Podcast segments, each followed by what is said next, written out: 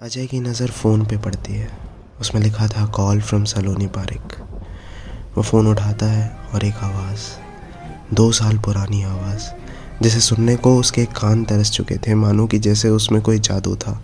कितने मौसम बीते, कितनी दुनिया बदली, मगर ऐसा सुकून उसे कहीं नहीं मिला था, जो उस आवाज़ को सुनकर अजय को महसूस हो रहा था। उसके चेहरे पे मुस्कान खिल जाती है और आँख आंसुओं से भीग जाते हैं।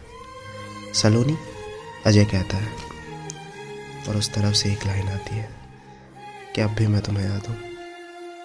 अजय सब कुछ बताना चाहता था कि कैसे कितना मिस करता है वो सलोनी को हर दिन, कितनी रात वो घर वापस नहीं गया। बारिश में भीगते हुए हमारा फेवरेट गाना सुनता रहा। कितनी कोशिशें की उसने उसे कॉल करने की, मगर हर बार वो खुद को रोक लेता था। मगर रोका क्यों?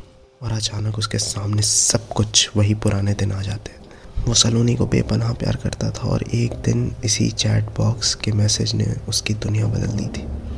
जब सलोनी ने हफ्तों से बात नहीं की थी और एक दिन आकर ये कहा था कि अब कोई और पसंद आ गया है, अब मैं उससे प्यार करती हूँ।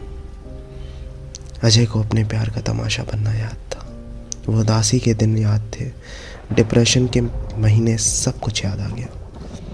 और इसलिए कभी सलोनी से बात तक नहीं की। सलोनी बोलती है, मैंने जो तुम्हारे साथ किया, उसके बाद तो मुझे लगा था कि मैं तुम्हारे लिए मर चुकी हूँ। अजय अपने भावनाओं को काबू में लाता है और आँसू पूछ कर कहता है, काल के इस बेरहम समंदर में तुम हमेशा ज़िंदा रहोगे। तुम एक शायर की मोहब्बत हो। सलोनी रोने लग जाती है, उसे अपनी गलती का एहसास था, मगर वो चाह कर भी कुछ नहीं कर पा रही थी। उसमें ट्रस्ट का टूटा हुआ शीशा जोड़ने की हिम्मत नहीं थी और शायद इसलिए सालों पुराने रिश्ते की बलि देना उसे आसान लगा। वो कहती है कि मुझे माफ़ कर दो और फ़ोन अजय उसी वक्त काट देता है और उसके आँखों से आँसू नहीं रुक रहे थे।